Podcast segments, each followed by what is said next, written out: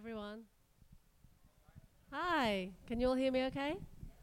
Hey, thank you so much for coming out tonight to My Story, My Journey, My Freedom. Thank you, PEN. Thank you, New Nuyorican Poets Cafe, for having us. Um, I'm Mimi Lok. I'm the co founder and I'm also the executive director of Voice of Witness. And I'm joined by Dave Eggers, who is also the co-founder and editor at Voice of Witness, and um, Voice of Witness. For those of you who might not know us, we're a non-profit based in San Francisco. Our mission is to advance human rights by amplifying unheard voices, like Soledad's, voices that are, have people who've been impacted by injustice.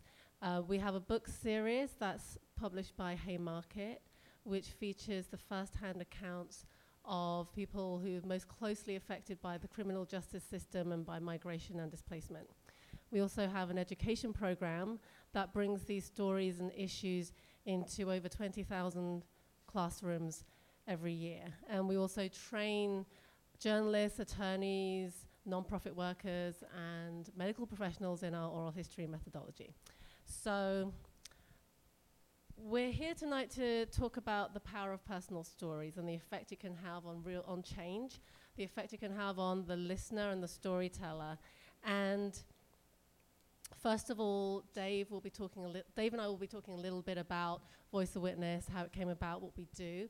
And then we'll be joined by Soledad and Gabriel, who are two narrators from the latest Voice of Witness book, Solito, Solita crossing borders with youth refugees from Central America. They'll be talking a little bit about their story, their journey here to the States, and their life since, and also their experience of sharing their story. And then we'll finish up with questions from the audience. Okay, so start thinking of questions now. If you um, okay, so um, I want to kick off a little bit. Um, I feel like I'm really far away from you. Do you want to?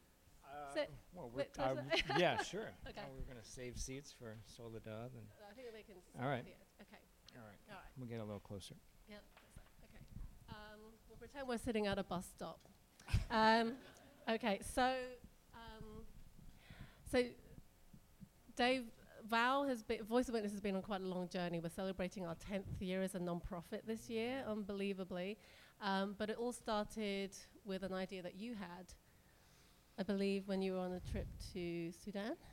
Can yeah. you tell us a little bit about that? Um, back in 2003, I went to what is now South Sudan with Valentino Achak Deng, who I ended up writing uh, a novel based on his life called What is the What? And Valentino and I went back to his hometown of Marial Bai in the Bahr el Ghazal region, and um, he hadn't been there since he was about seven years old, and uh, he had been he fled when militias came and uh, razed much of his village and drove many of the uh, residents out, especially the boys. He became one of the so-called lost boys of Sudan.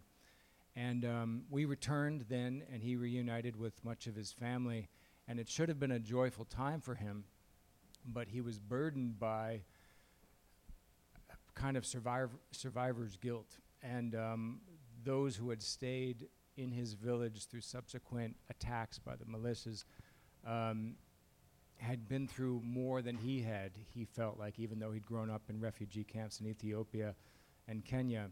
Um, and especially he felt burdened by the, bu- the experiences of a lot of uh, his schoolmates, the girls that often were taken by the militias, thrown on horseback, and sold into slavery. And um, when we were there in his village, uh, a number of these girls that he had grown up with uh, had just been returned uh, to the village uh, with the help of Save the Children.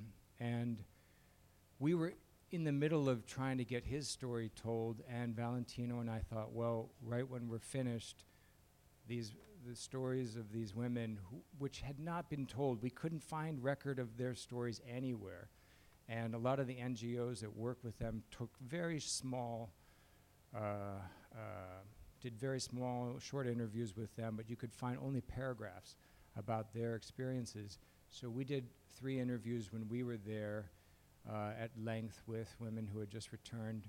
And we said right when we're finished uh, with Valentino's story, we're going to try to figure out a way to get their voices out. And, and it occurred to me that oral history might be that way to do it, to do it economically, to do it because uh, uh, we couldn't write whole books about everybody's life. But we thought, okay. So that was in the back of my mind. I went back to Berkeley and I was asked to introduce uh, Studs Terkel at an event at UC Berkeley. He's the godfather of modern oral history, and I grew up in Chicago in his shadow. And after that event, I had the great honor of introducing him. Um, Dr. Lola Vollen came up to me and she said, If you're interested in oral history, what we really need to hear are the stories of the wrongfully convicted and exonerated men and women in the United States. She said, Everybody hears that we've, uh, the Innocence Project has released or gotten the release. Uh, of a man who's done 20 years or a woman that's done 10 years wrongfully, but we think that their lives are all cake at that point, but that's just the beginning. And there's so many struggles that they go through after that. So, having met her in the lobby of uh, this venue at Berkeley uh, with Studs Terkel in the background, we created Voice of Witness and taught the first class at UC Berkeley, which a number of students interviewed wrongfully convicted men and women, and that became Surviving Justice. So that was the beginning. What, what I thought would be a series of just international human rights abuses and those who we could enable to speak about them started with human rights abuses here in the US. Mm-hmm. And then we thought, now we're going to get to South Sudan. And what happened? Hurricane Katrina hit right when we were publishing Surviving Justice. And then that became the second book.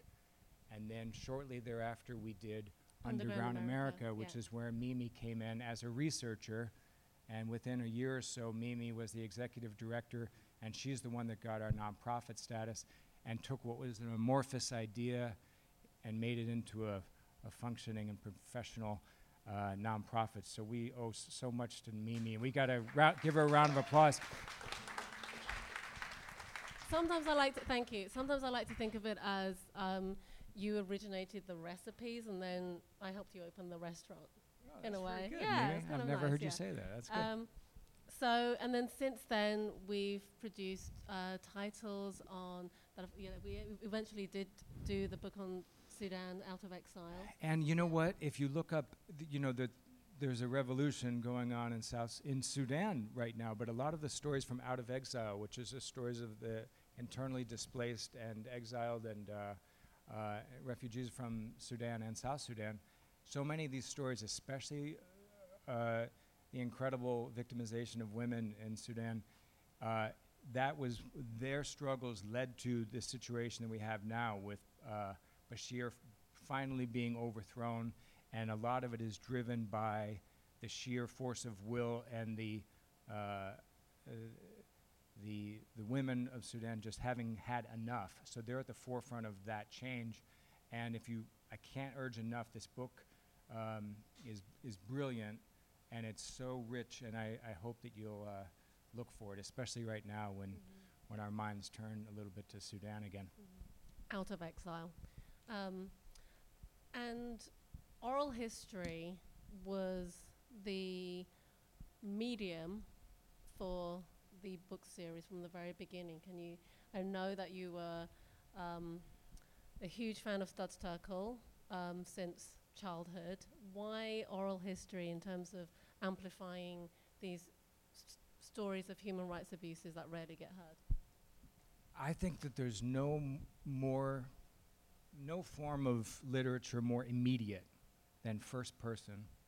And I think that there's no way better to illuminate pivotal moments in contemporary or past history than to hear those, uh, uh, hear it through the eyes or see it through the eyes of one individual. And that's how I always felt. I felt like first person just had a very unique power to grip you and to put you in the in the uh, in the shoes of the narrator. And then I started teaching oral history and teaching these narratives to students, high school students at 826 Valencia, which is our nonprofit in San Francisco. And I saw so many students that might have glazed over if you talked about immigration issues, for example, in the US. and then you read a first person narrative from somebody who's just a few years older than them in underground America, um, and immediately they get it and they're seized and they're they become outraged they become activists within one narrative they want to know what they can do there they can't believe that this is going on in their country they uh, so there's something that invites passivity about kind of a gps view of contemporary Yeah. history and politics but there's something that really gets under the skin and, and makes people um, uh, just alive to Mhm. Contemporary history through that first person, knowing that that narrator is just just recorded that history months ago. Sometimes. Yeah, and it's in their voice, it's in their words as well, which is really powerful. Any teachers in the audience tonight? Raise your hands. Great. Okay. So, w- one thing that I want to do a shout out for it's it's a plug. I'm going to shamelessly plug Voice of Witness all all night. That's my job. Um, we have so on our website voiceofwitness.org org we have a section that says education and there are a ton of free downloadable curricula. There is a ton of curricula I should mind my grammar in front of teachers um, that you can download that are paired with uh, each book but it's also organized by theme and issue as well. So i definitely urge you to check it out. It's all common core uh, aligned and if you know teachers pass it on to them. Um, they um, really makes a huge difference. So uh, before we uh, invite our special guest to the stage, I wanted to ask you just one more question about why we. Um, so one thing that also um, makes VOW stand apart from, say, traditional journalism or even the field of oral history is that we really prioritize narrator agency. So th- we have many amazing human rights storytelling journalistic uh, journalism organizations that report on human rights crises but i think one thing that's really important to point out is that oftentimes the people who are sharing their stories don't get a say in how they are disseminated. They don't get a say in how it's presented, how it's edited, what parts of the story get left out or not. And that just reinforces their marginalization. So I think that all, uh, you know, we're all here because we're invested in storytelling. So I think we really need to keep that in mind. And one of the things that Voice of Witness does um, throughout the whole process of creating a narrative for one of our books is to ensure that the narrator, i.e., the person who's giving their stories, stays in control from choosing the time and place of their interview to the questions they do and don't want answered to giving final approval over the narrative. And this can range from, oh, you know what, I don't want to include that argument with my husband, it's going to be a bit embarrassing once it's published, um, to the point where we've we're days away from printing the book and a, narr- and a narrator decides I don't want my story in there anymore. There was Out of Exile was had we had printed it, and one of our narrators from Khartoum, she called us. She called her interviewer and said um, that she didn't feel comfortable uh, with her story out there anymore. She, it would put her and her family in danger. Um, so we pulped all those books, w- meaning recycled all of them, and recreated the book without her narrative in it. Um, And that's one of the reasons why we're a non-profit as well, because it's not we don't we're not in this for the money. That- but that sense of control. yeah. I went to journalism school, and this is n- a very different type of journalism that we're taught, or I was taught by old newspaper men. Um, but uh, uh, this is about the narrators who have already been victimized, who have already gone through incredible hardship, not feeling like from the very beginning they feel safe. They feel like their story is always theirs and there's no risk. It's not going to go to press. They're not going to sh- wake up one day and see something that uh, that they didn't approve of. So there's that comfort level all the way through, where it's a sense of control, and that actually leads to an openness that you can't get when you're sticking the microphone in someone's face and moving on. That hit and run journalism. Um, so, and some there's a place for that, and there's a place for very short pieces in a newspaper. This is different.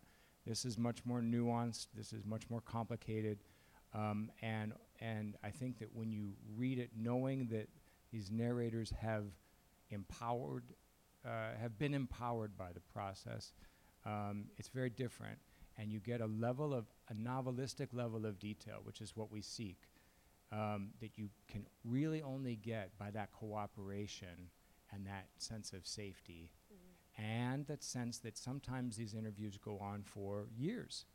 Our latest book, or a few books ago, is about Haiti after the earthquake, and Peter Orner, the editor, interviewed most of his narrators over the course of three and a half years.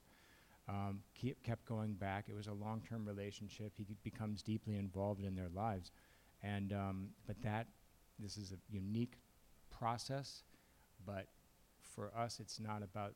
It doesn't end when the book is printed. There's a long-term relationship, Yeah. and maybe that's the perfect segue to t- to bring up Yes. Gabriel Our latest book. Yes. So, Soledad. so I want to introduce Solito Solita properly. Um, this wa- this is a really incredibly powerful collection um, featuring 15 narrators from Central America who describe, in their own words, why they fled their homes, what happened on their dangerous journeys through Mexico, how they cross the borders, and for some, their ongoing struggles to survive in the United States. Uh, we're very fortunate to have tonight the two editors who conceived of, executed um, this book so beautifully, Jonathan Freedman and Steven Mayers here tonight in the audience. If You you, would like to stand stand up. up. Jonathan's busy taking photographs of the When we get to Um, the Q and A portion, we want yeah, we Steven wanna hear and from you- Jonathan you to both, be for included. sure. Yeah. Um, so, uh, so you've seen a little bit of um, Soledad's story through the video. We're also going to now share um, a bit of Gabriel's narrative. Gabriel's asked us to um, share an excerpt from his narrative. Um, a little bit about Gabriel. Uh, Gabriel Mendez uh, survived years of sexual abuse and homophobia in Honduras. He was 15 when he made his journey to the US and he's now a student at UC Berkeley. Um, we're going to drop into the part of his narrative where he's uh, making the trip uh, to the US. He's already crossed through Mexico and he's now in the Texas desert. We have a few volunteer readers in the audience who've kindly agreed to uh, read some of the excerpts. So, could we have reader number one stand up, please? And actually, do we can we turn on this microphone in the middle? Thank you. If you if you'd like the mic, there's a microphone there. Oh, wait, use this one. Oh yeah, or, or this one. Yeah. Thank you. Yeah. Thank you so much. We carried beans, sardines, and both flour and corn tortillas with us. That's how we moved through the desert with that disgusting food. We drank water that was meant for cattle. We drank from anywhere we could find it. It was very cold. The coyote took our jackets and sweaters and used them to brush away our footprints so as not to leave a trail. This made it impossible to put them on because they were covered in cactus pines. We had to keep watch for the Border Patrol airplanes and helicopters. Only once did we run into US immigration. They went by the road, but we ducked and hid behind so they didn't see us. This coyote was called El Diablo. He liked one of the girls in one of our groups from Guatemala, and he raped her in the desert. She was 18, I think. He was an older man, maybe 30 or 40 years old. We slept every night in the desert. There was a woman with us who was six months pregnant. There was another man from Guatemala who couldn't walk anymore because of his swollen feet. Two people had to carry him. Okay. Can we have our next reader? We were all very tired. They would give us drugs to keep us awake ecstasy, and I don't know what other types of drugs, different colored pills. I began to feel extreme anxiety from the drugs they were feeding us. Every three hours was another pill, pill after pill. We felt no hunger, no cold, no weariness. The last night they ran out of pills, and we were very cold. The cold was killing me. We bundled up together to generate heat. We kept walking, running, jumping fences, and dodging cactus spines.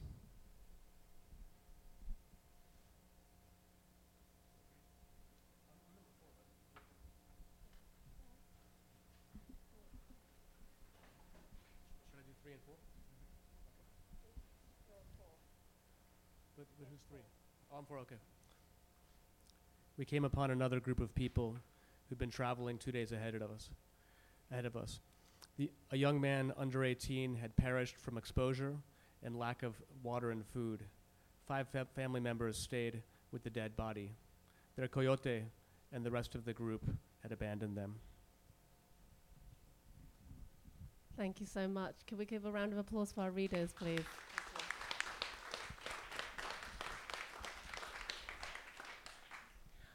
And I'd like you to join me in welcoming Gabriel Mendez to the stage. Gabriel?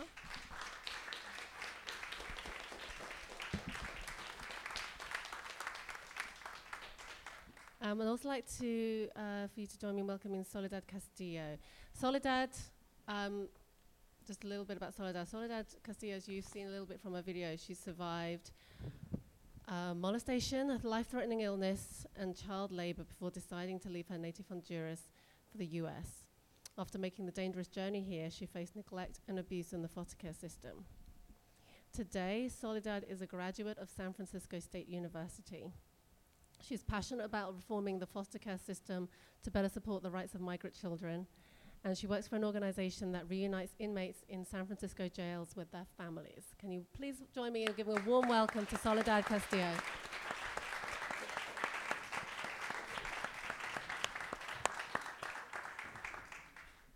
All right. We're really lucky to have you both here with us tonight. Thank you so much for joining us. So, first of all, Gabriel and Soledad, how did it feel to tell your story? So, um, I guess it was the best decision I have ever made because um, many other immigrants can relate to my story and they can open up to other people around them. And I guess that's the main part, like creating change and telling others and just opening up. This is something normal. Many in our community or culture saying our telling our stories is not a thing and even when you want to tell it to your father, mother, or any family members, it's hard to tell it. So, but in a classroom setting or someone reading the story, they won't feel alone, and that's the main thing. They're not gonna feel never solito again. What about you, Soledad? It was a learning experience, you know, in our culture, as Gabriel mentioned, we're not allowed to speak up about our feelings, about how we feel. And it was opportunity for for me to find people who are inter- who were interested in hearing how I was, how was my childhood, what happened to me, and and for me, as I mentioned, the video it was a way of healing, you know, to talk about all my trauma that I went through as my childhood, and seeing that I'm not the only one, the other people go through the same, and feeling no ashamed about myself.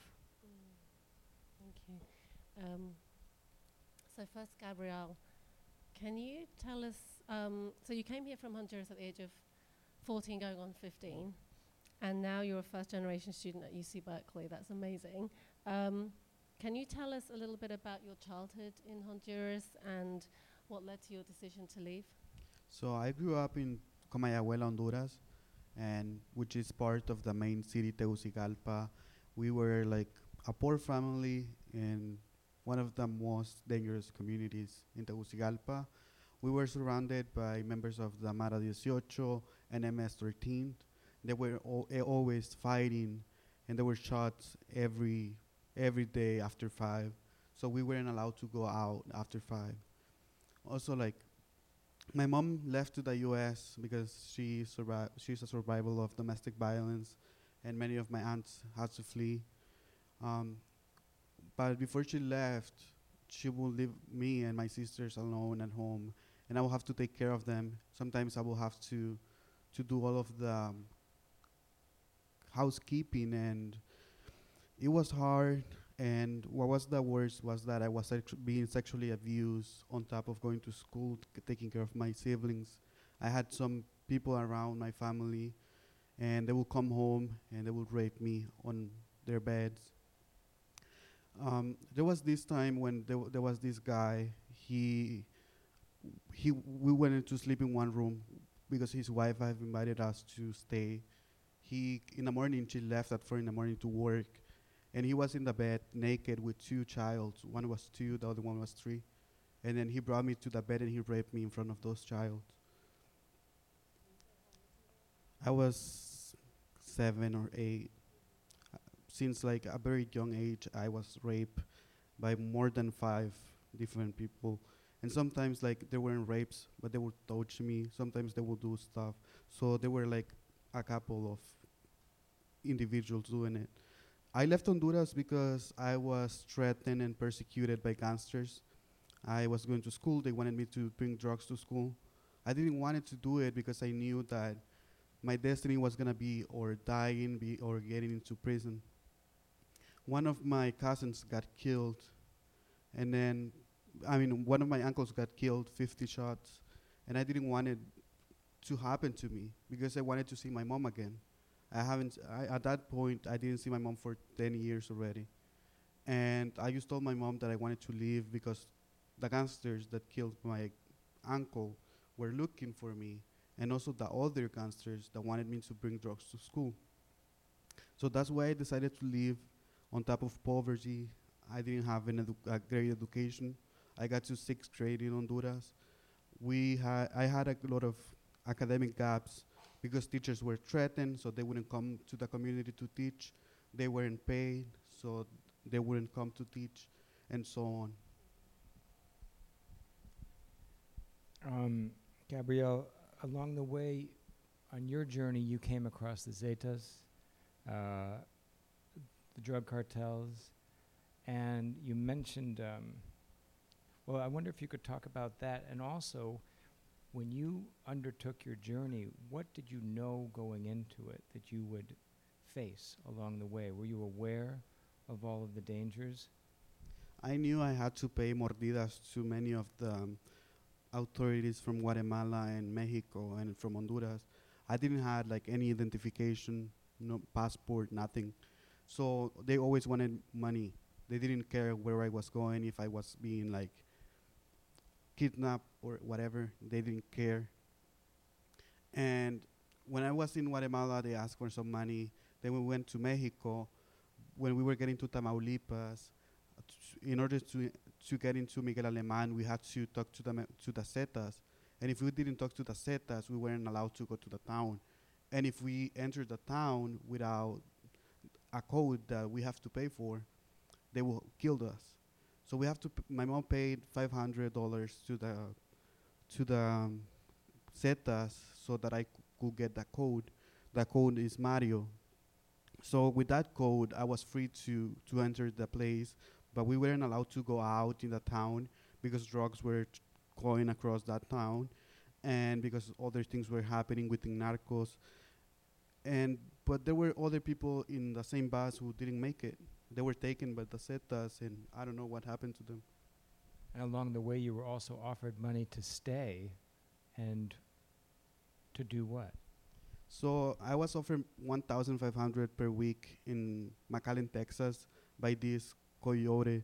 He asked me if he, he wanted to live with me as like a partner or whatever.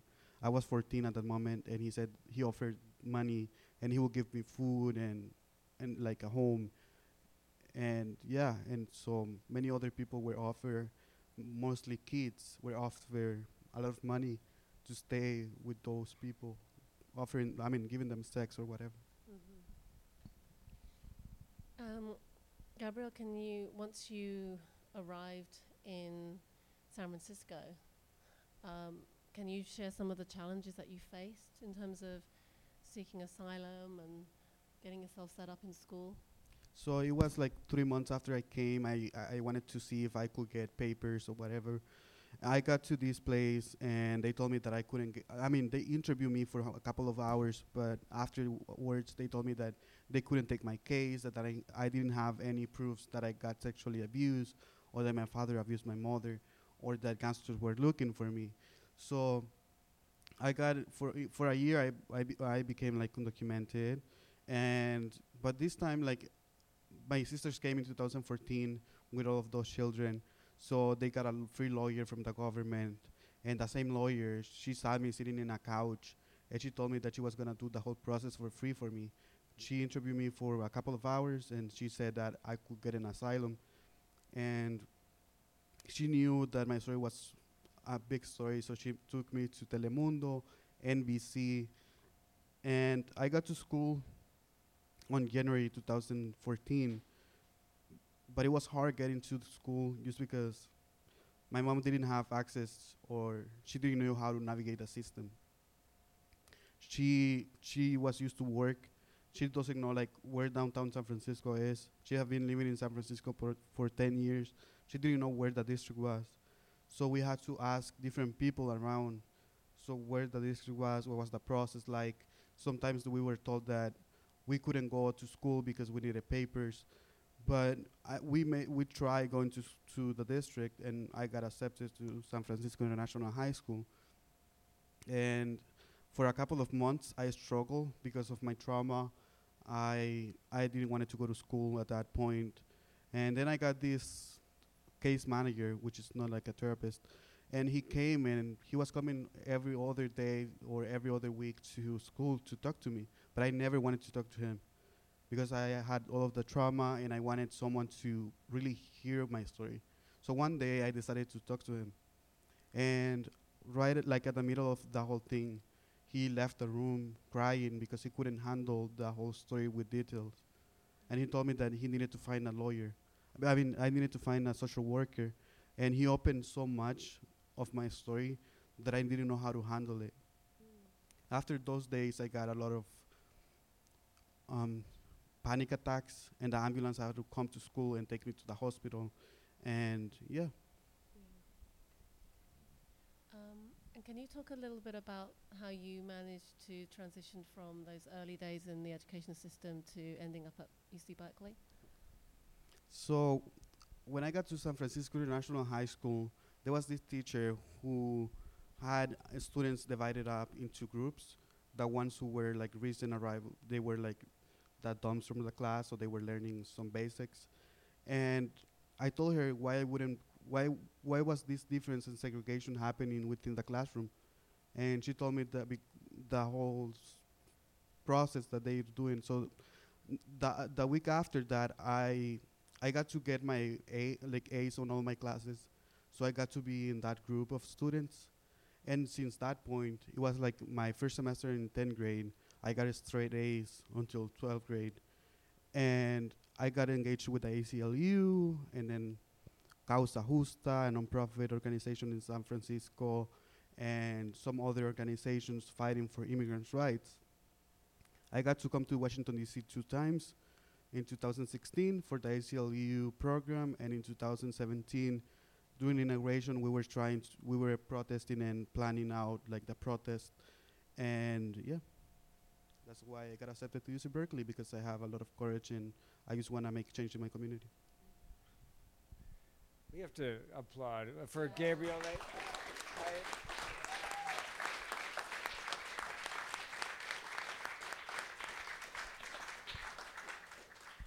I want to ask maybe both of you, and then we'll go back to your.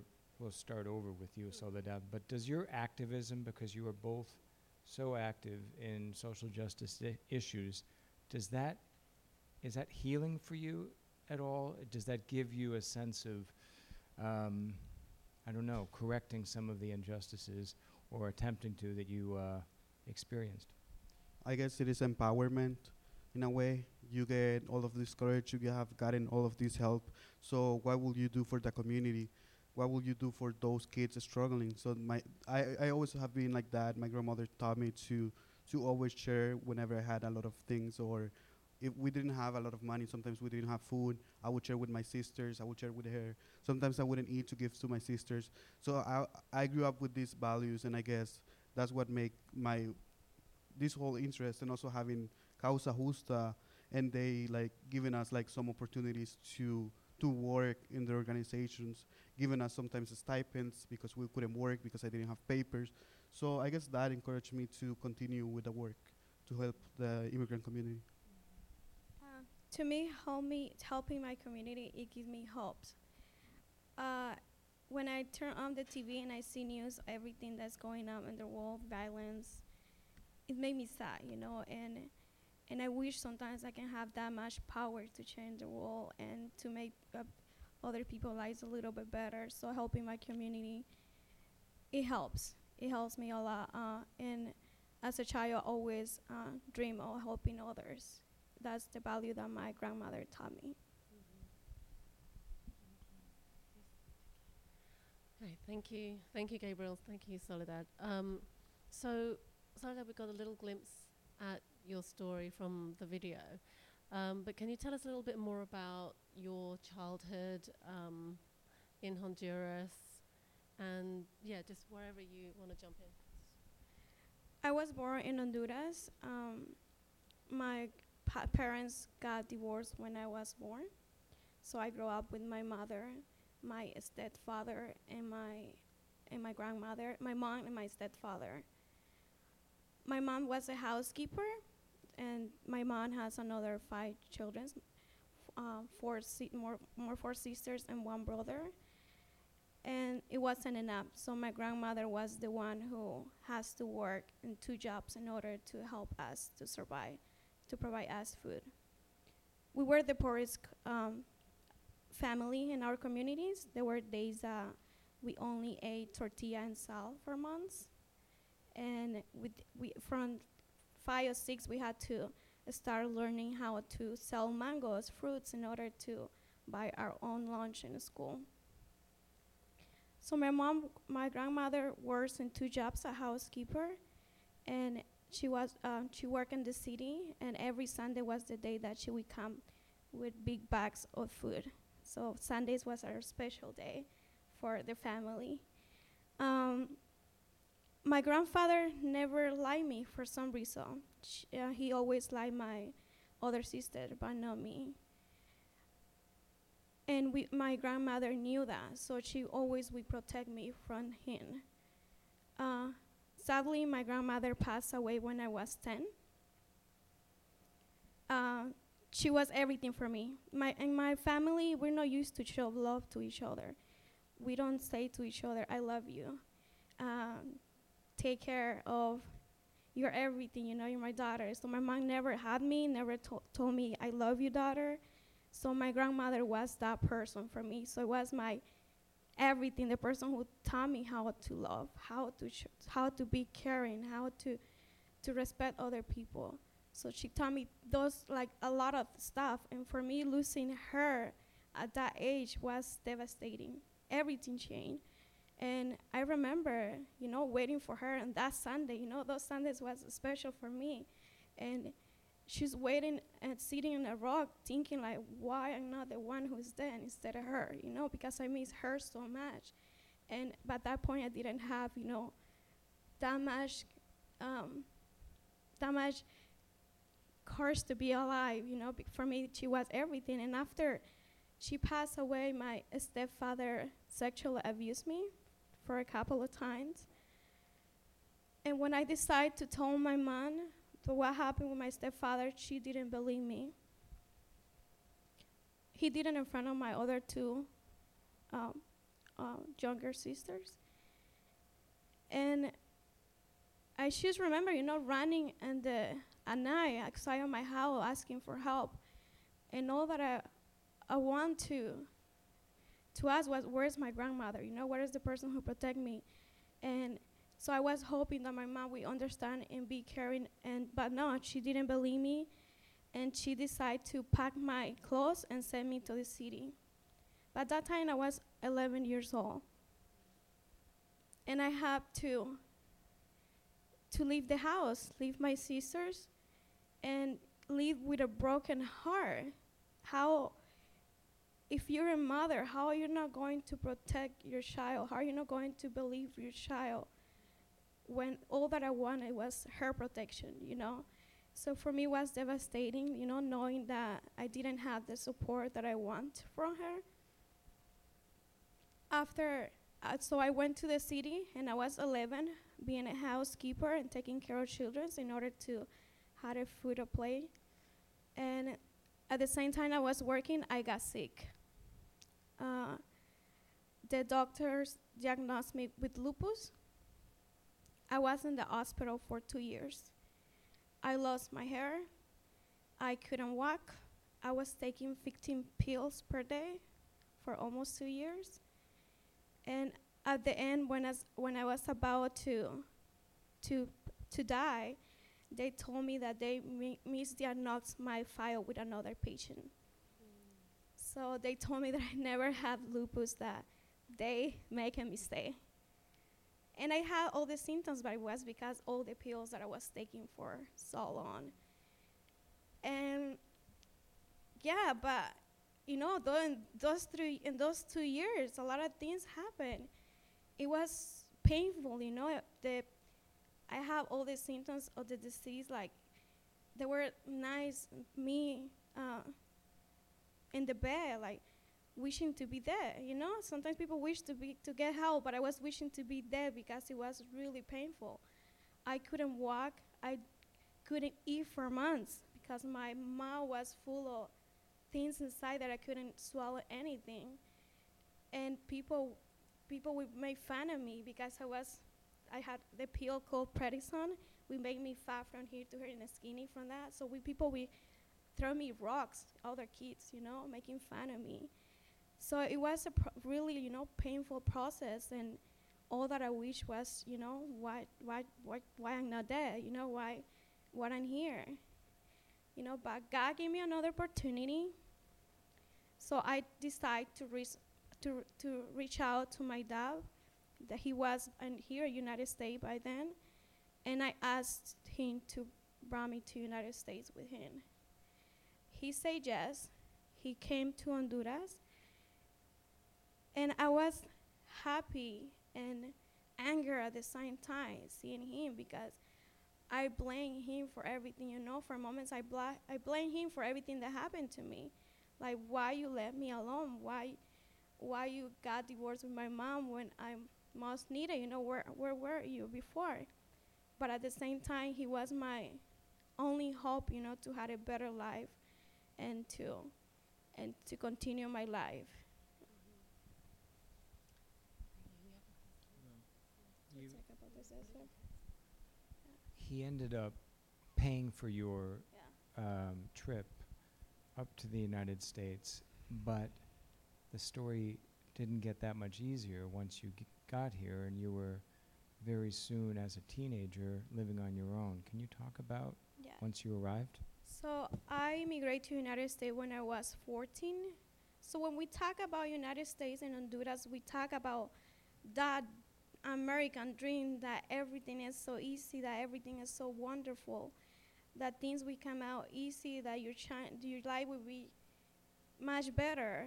And but we never like listen about the things, the obstacles that we had through to go through in order to have all of that.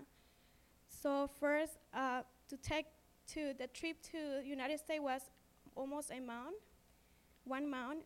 Um, I had to walk for days. In Guatemala, I almost get sexually molested by people on the bus. A person put me a gun in my head.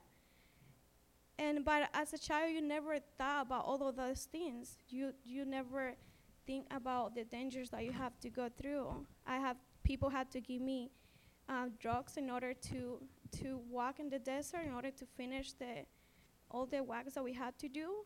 Uh, there were days I didn't have food or water, so and it was hard. When I came to when I arrived to United States, I have the dream to go to school because I want something different, something different that I have in Honduras. And my my first thing was, okay, Dad, can I go to school? He's like, no in our country, you have that mentality that you come to United States, you make a lot of money, you make your house, and you go back to your country. But education is not an option.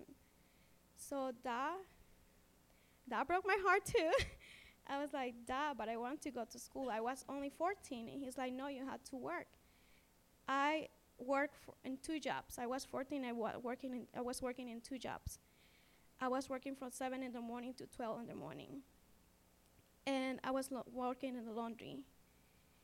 And after a year, he decided to go back to Honduras, and I didn't want to go back to Honduras. Leaving my country, it was hard. Leaving my mom, it was hard. I know she's not a perfect mom, but she's my mom. We don't choose our mothers, and I still love her. And it was hard for me to make the decision to come here, leaving my sisters too. But I want I want something different. I want to be different, to be uh, someone educated. So I decided to stay in the U.S. And that's when I entered the foster care system. in the foster care system, I have two. I had two foster homes. By then, I didn't speak any English at all. I didn't know anything.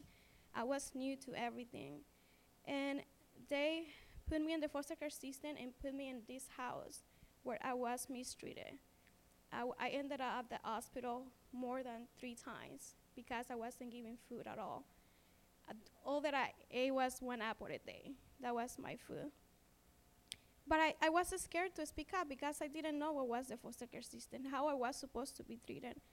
I didn't have a social work that sp- spoke Spanish, so she only speaks English, so I didn't have that way to communicate with her, to, to tell her what's going on. Until someone, um, someone, uh, another youth got, uh, got to the same house and she spoke up for me, and was when I was transferred to another house and where I was loved and respectful. of. Yeah. Um, and then from there, you went on to study at. Uh, well, you ended up going to high school, and then you ended up at San Francisco State. You when did you graduate? Yes. So I emancipated for the foster care system at age 18. I moved to San Francisco. Uh, to San Francisco, I entered at City College. I graduated from City College in 2016, and I transferred to San Francisco State. Uh, to San Francisco State, and I graduated last year from San Francisco State. Mm.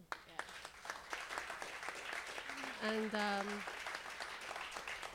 and I understand that you're now applying for a master's for graduate school. Yes, I am in the process of applying for my master in social work, clinical social work. Fantastic. What are your um, what are your hopes for the future for both of you? help my community, help mm. those who aren't being helped, and just like trying to educate society because some part of society doesn't know like why we're going through. The other part of society, which is my community, we don't know what treatment we should get from different organizations or from the country. Sometimes like there are some I mean rules that the president brings up like okay now we will have to pay for to become a refugee or you will have to do this but they're not respecting respecting our human rights. So like i guess like that's my motivation telling them that they have rights that they shouldn't just like sign the deportation and go back. Because i know many of my people i mean from my community they went back and they got killed because you have to pay gangsters like 200,000 lempiras per week to survive so sometimes they, they came here and they didn't make it, and they will have to pay that money. If the family doesn't have that money, they get killed. So that's my main thing, like supporting my community. And Soledad, um, assuming that you will go to the school of your dreams and get your master's in social work, what do you hope to do with that in Uh, the future? helping Spanish speakers. You know, for me, I went, I went through a lot for not knowing the language, and I still learning. You know, and sometimes we don't take advantage all the services that we have because the language barriers. Mm-hmm. And I think my goal is, you know, to help my community in that aspect, and you know, and hope to, you know, to speak up and, and you know, to. To speak up about like you know the things that we need and and hopefully you know much in the future we're going to have a better you know system f- when it comes to immigration Can I ask a question of both of you guys? Now that the Trump administration is trying desperately to change the rules of asylum, you were both asylum, you were both granted asylum in this country. Um, they want to eliminate, uh, and Jeff Sessions almost a year ago, and it uh, eliminated uh, the possibility to seek asylum based on sexual violence at home, domestic abuse, a host of other uh, qualifications that have been in place for decades. Can you talk about that? Uh, how you see that, and what that's meant to you while you've been going through this as- the asylum process, or having recently been granted it, seeing it snatched away from, for the possibility for thousands more. It has been proven. I've seen the news. Many people get going back and getting killed since 2015 to the present.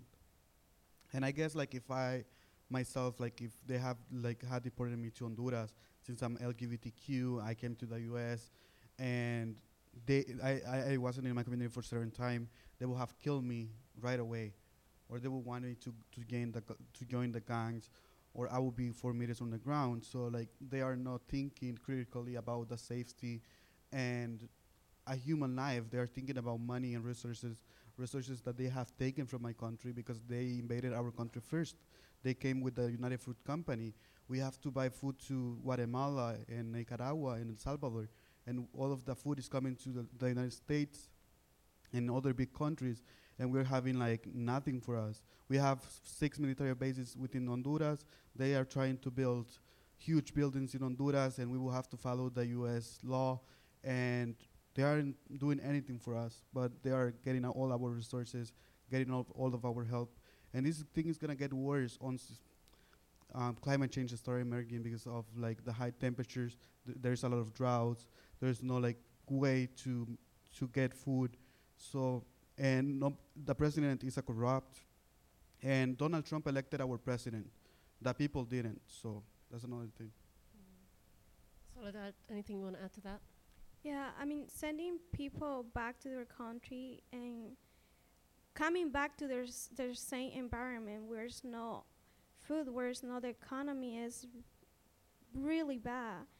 The gangs violence is getting worse every day. So it's not a solution, you know. Uh, when it comes to immigration, we always talk about political, but we we need to start talking about immigrants as a people, you know, as a human beings, you know. It's if I ask you, you will stay in a place where there's no food, where there's nothing, where chi- children cannot go out of their house because they might get killed. There, there's no jobs. You will stay in that country. So it's a common sense that people will do everything in their hands to look for something better, and it is just devastating. You know, people are sending back, but they're sending back the same country where the poverty is still there, violence is still there. So actually, I think there's no hope there.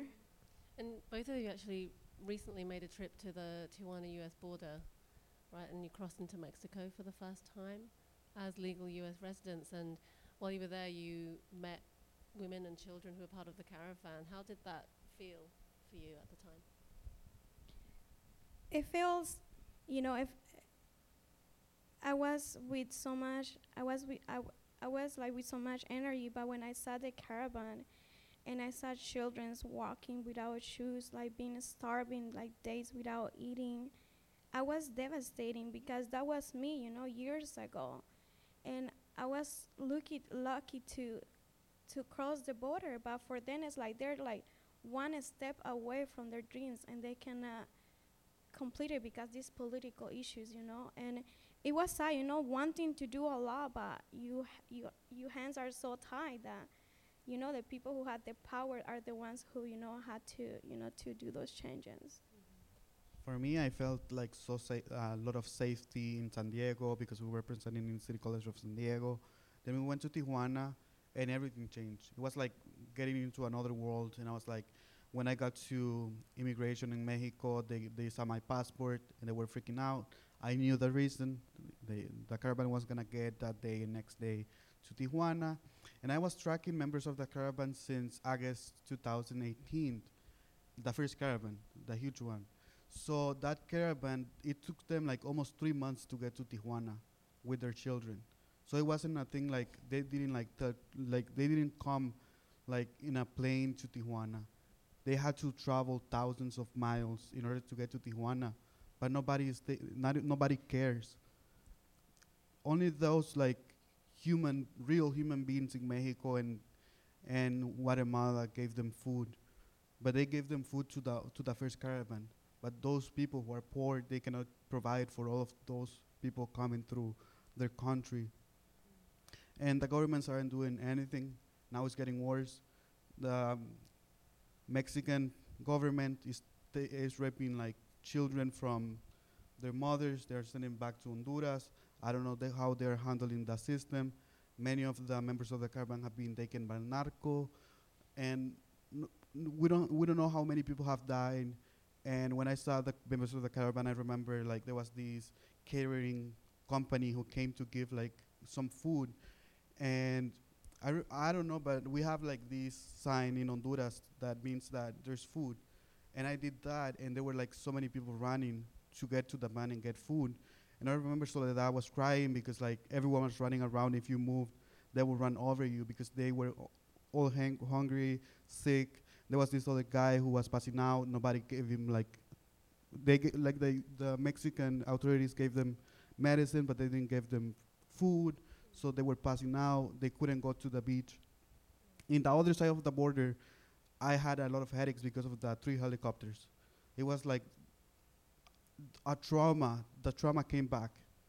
It was like just like imagining like how I went through the desert and knowing that I was gonna get caught, and then seeing like those police officers at the other side with guns and like if they were going to war but they weren't in war, and then the members of the caravan were far far away from them, and just like seeing how this changed when we got back on that ne- and that Sunday. Um, so many members of the Caravan tried to enter the United States. So many people got like they they threw gas and they were like hitting people and doing all of this bad stuff, inhumane things because nobody is, I guess, documenting what is documenting what is happening. The UN, the other orga- no, I mean, huge organizations are just like being like blind. The news, they are putting whatever they want. They are trying. They have like bias. They use us as political things. During that time, it was like right before the midterm elections, and they used that as like a political thing. But they, they promised us that it wa- they were going to help these people, and now they they are in Congress and they aren't doing anything for us. So, um, I just want to ask one last question before we throw it out to your questions. Um, You know, we're we're getting tight on time. yeah. So I thought one thing we could do, I thought it was important to talk to Jonathan and Steven. Um, you guys, uh, these are the two editors of the book. They stood up earlier, but there's no way to describe just how much work goes into uh, putting a book like this together and doing it sensitively and, and causing no harm. And these guys, I think, deserve a round of applause for editing it. Could you stand up, both of you? And we have a couple of questions for you. And I, I wonder if you guys could just tell us a little bit about the process and what you learned along the way and what surprised you. And you guys all knew each other from City College and where you teach and give it give us a little bit of background. Uh, First of all, I want to thank um, Gabriel and Soledad. We've been through this journey now four and a half years. And uh, to Mimi and Dave for creating this wonderful voice of witness structure that enabled us to do this. Um, One of the things when you're, when you're um, meeting people who are very vulnerable is that you want to respect them, especially if they're minors. You have to respect that these are very, very fragile people. And there are 15 narrators in our book, each with a story, each as compelling as these stories. They don't all end up at UC Berkeley or uh, going to graduate school. Um, so you want to be very careful um, but you want to ask questions that will enable a young person to talk. So, one of the things we found, Steven and I, when both of us have a background in immigration issues, um, there was a surge in 2014, and the question when Steven approached me with the idea of this book, the question was, who are these children coming? Who are these unaccompanied minors? Who are these young women with children? Why are they coming? And at the time, we thought this was a, a, structure, a book about this border, U.S. border with Mexico. But as we began asking these questions, like what was it like to be eight years old, we began realizing and they began talking about their lives, uh, their families, their childhoods, things like that. I just want to say one more thing. Americans, we have our own problems here in this country, as everyone knows. We have poverty, we have abuse, we have all these kinds of things. So many Americans, especially in unfortunate parts of our country, are wondering why should we take these people in? The answer is the answer is that we invaded them. Um, we, we engaged in the wars in Sal- El Salvador, in, in the genocide in Guatemala, in the arming of the Contras from Honduras to fight against the regime in Nicaragua. And just one, one particular thing, that when the United States was engaged in El Salvador, there was a very bloody civil war.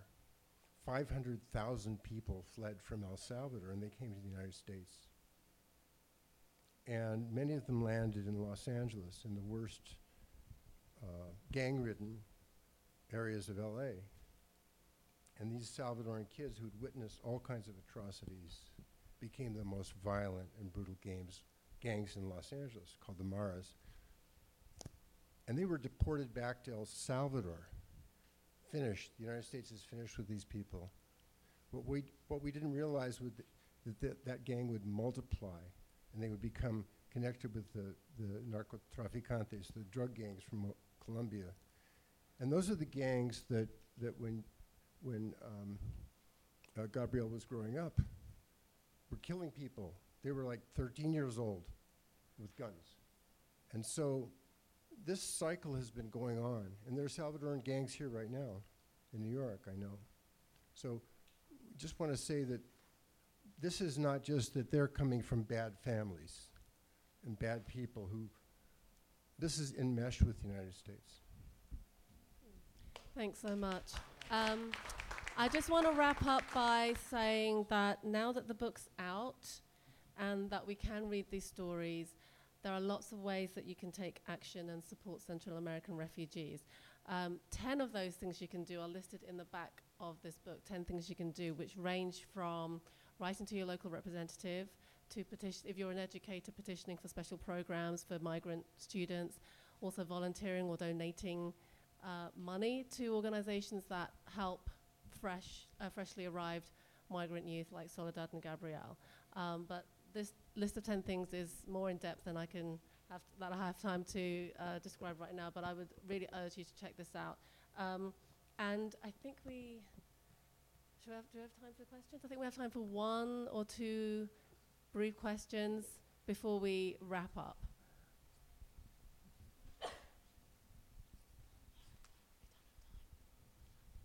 And there's a microphone. Yeah.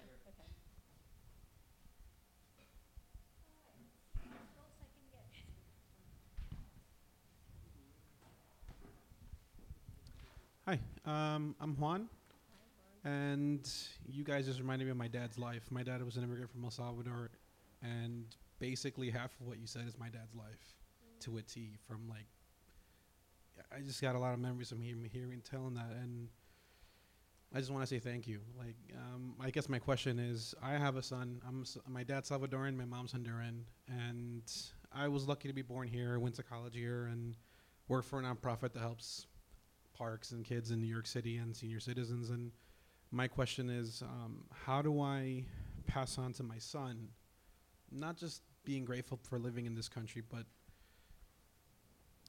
like not having that guilt as well, and like how he can look forward and saying, you know, appreciating what he has without like, because the news will throw so many different things, and depending on where you watch, you'll have a different view. So I would like to hear your thoughts on that.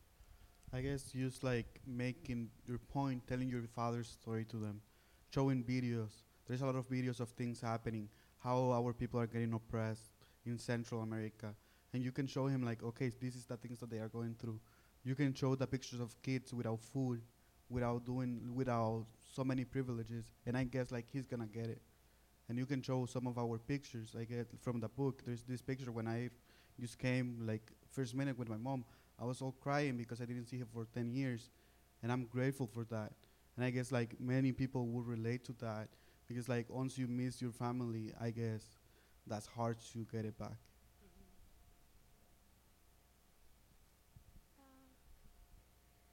choose to uh, teach your children where you come from. You you never forget where you come from, where your family come from, and just teach those values to them. My grandmother taught me a lot of values, and I still carry them, and I'm planning to teach that to my children, and choose to to be humble. You know, with the community, we always have to be grateful for what we have and not forget where we come from. Thank you for that. Um, we're out of time. I want to make a few quick announcements. You've got, you've got about another five, ti- five minutes. Oh, really? Then my It's- clock is wrong. Five, ten, yeah, five, ten Steve, minutes. Steven, do you still have that microphone? Yeah. Oh, okay. Give us a few words about the process from your perspective. sure, my pleasure. Um, yeah, it was. It's been an honor to speak to. I mean, so many incredible human beings over the past four or five years. Um, I uh, I started interviewing Central Americans about a decade ago. Um, Central Americans who had survived the the war years, um, and um, for a dissertation project. And um, I, I lived in Spain a little bit and in, in, Mexico and. I've been taken into the homes of, of many Mexicans and Central Americans, you know, just doors wide open, uh, fed, and just, you know, taken in and I um, and you know I, I just feel a, feel a debt um, that I think we should all feel tonight um, because of the fact that um, you know America doesn't open its, its doors to to uh, to Central Americans, and on on the contrary, America you know breaks through its doors, you know, and and enters um, without without permission. And, and I think you've seen, you've heard a lot of cycles, historical cycles tonight from, from Gabriel and from, from Soledad and, and from, from Jonathan and from us. Um, you know, in, in this book, we tried to sort of contextualize the stories, but really let, let the um, humans speak. And we feel that, uh, you know, like Dave was saying earlier about the first person, when you, when you read a story in the first person, you literally kind of, um, you know, step into their shoes for a second, you know, and you, uh, and you ask yourself questions like, well, what would I have done if I didn't have any, you know, food to eat, you know? What would I have done if I um, was a mother with three kids and my MS-13 boyfriend was trying to kill me in San Salvador? A- and, and he was keeping, this is the story of Danelli actually in the book, um, and he was keeping, you know, one child away from me so that I wouldn't uh, be able to escape. And then one afternoon I had all three of them with me and I took the chance and I just left, you know? Um, so it's been a real honor to um, to meet so many people, and uh, yeah, I mean, Thank you, Steven. Absolutely. And thank you again, Steven and Jonathan, for all the work that you put into. Um, I, I, what's that? There's a question over here. which- Oh, I, I, yeah, you all dressed up. I It's the black uh, suit. It's yeah. hard to see in the dark. before I pre- before I ask my two-part question, let me provide some background.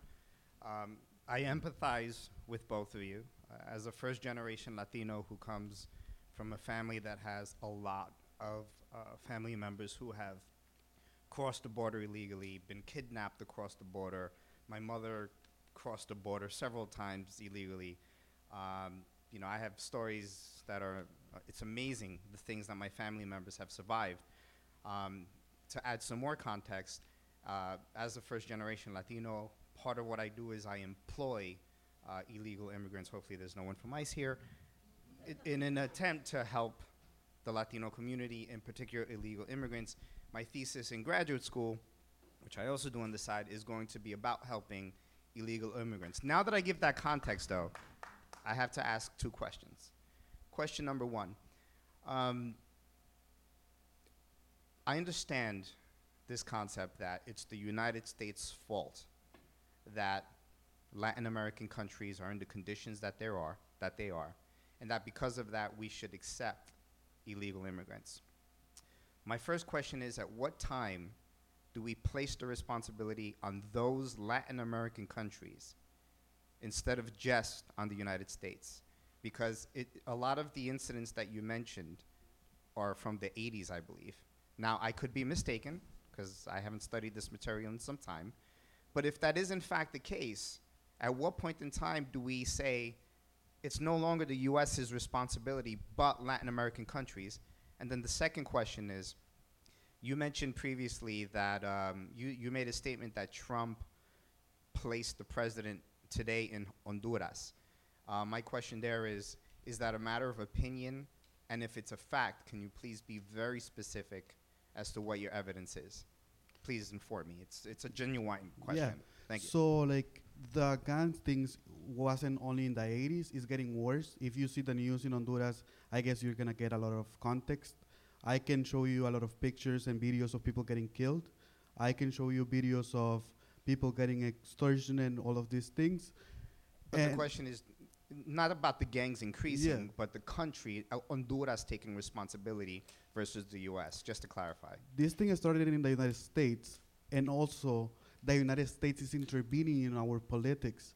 So we Today? how today, yeah. How, please? Because I oh, don't know. So basically, they they elect they have the MACCIH and they have the these other organizations that are supposed to to go against the corrupt ones, but they aren't doing their work. If th- there was this video by Norma Torres, a congresswoman, who was asking Pompeo for the evidence because Juan Orlando's brother is in prison here in, the, in New York because of narco traffic. So ha- this is like evidence you have, and you can go see him in prison right here. And like, do you think that's gonna be a good president? And then Juan, uh, Juan Orlando was elected because of Donald Trump. They had the, the the last say of who was gonna be the president, either Nasralla or Juan Orlando. And they say like, okay, Juan Orlando. And in the U- Honduran Constitution, it says that it's prohibited for anyone to re-elect. And the United States intervened, and they said that it was okay to do so, and it is not allowed to do all of these stupid things because they wanted to benefit from our country because they want to do the ciudades modelos. That's very informative. Yeah, thank, you. Thank you so much for that question. Thanks, Gabriel, for that answer. Um, we, you're the one who can say one at a time. I just want to wrap up and say, um, first of all, there's books in the back that are signed by Soledad and, and Gabriel, and um, other Voice of Witness books if you'd like to look at them.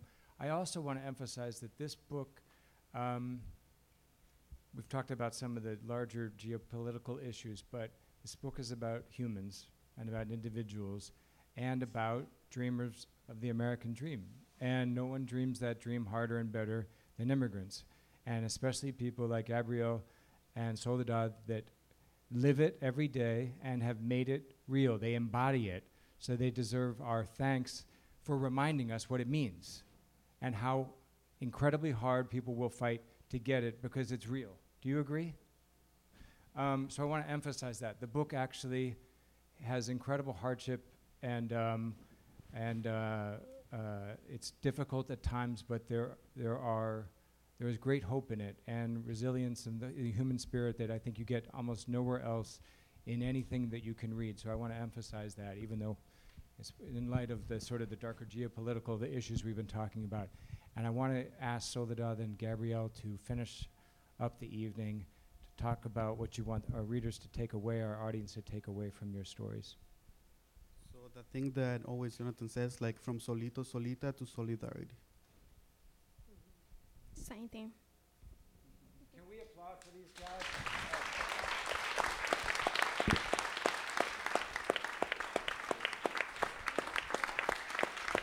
Thank you so much to PEN and to the Nuyorican Poets Cafe and to Soledad, Gabriel, and Dave. And thank you all so much for coming out tonight. We'll be hanging out for a little bit afterwards if you want to come and say hi.